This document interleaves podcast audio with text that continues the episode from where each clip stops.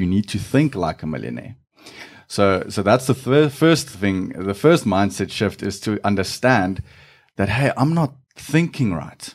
Because everyone thinks that we think the same, but we don't.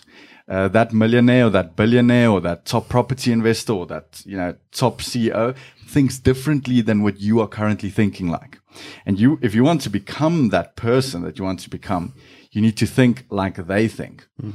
And I think that's the first mindset shift. And then the obvious question is, how do I think differently uh, with, with my mind? And then in my experience, content.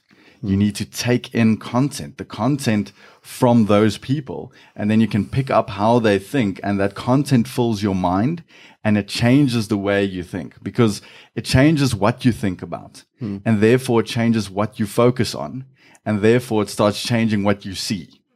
It's it's just like your favorite car. What's your favorite car? Uh, Ferrari 458 Spider. Okay, great. Boom. Good choice. so mine is a CLA 45 AMG. It's, Much it's more the next one I, but yes, want, I want to get.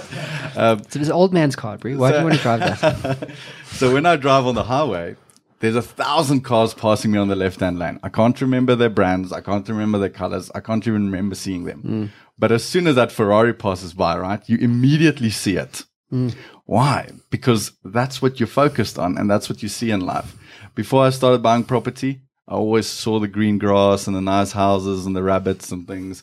I never saw for sale signs. As soon as I started buying property, I can literally not drive anywhere without seeing for sale signs. Hmm. They're, they're literally everywhere.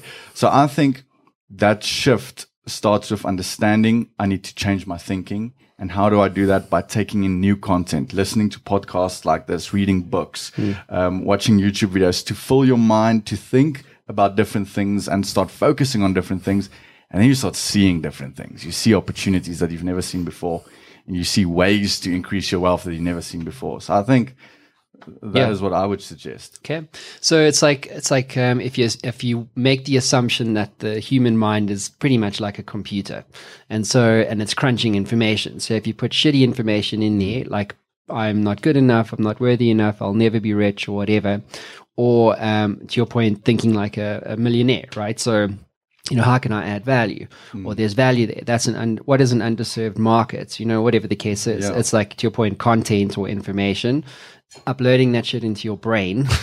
Uh, and and you know to your point and absorbing that from people through books through research whatever that is for you. Mm. podcasts even is in this case thanks mm. for listening guys.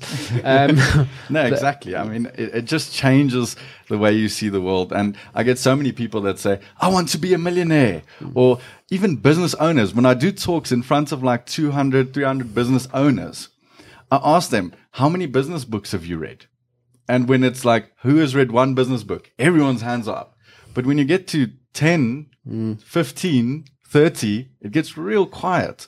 Uh, and, and I think so many people say is, I want to be a millionaire. I want to be a great business owner, but they don't take in the program. If you want to use the computer now, they don't take in that programming mm. or that new information that allows them to do that. So they, so they look at content that is irrelevant to becoming a millennial business owner. Yeah. You need to take the content in that is relevant to who you want to become.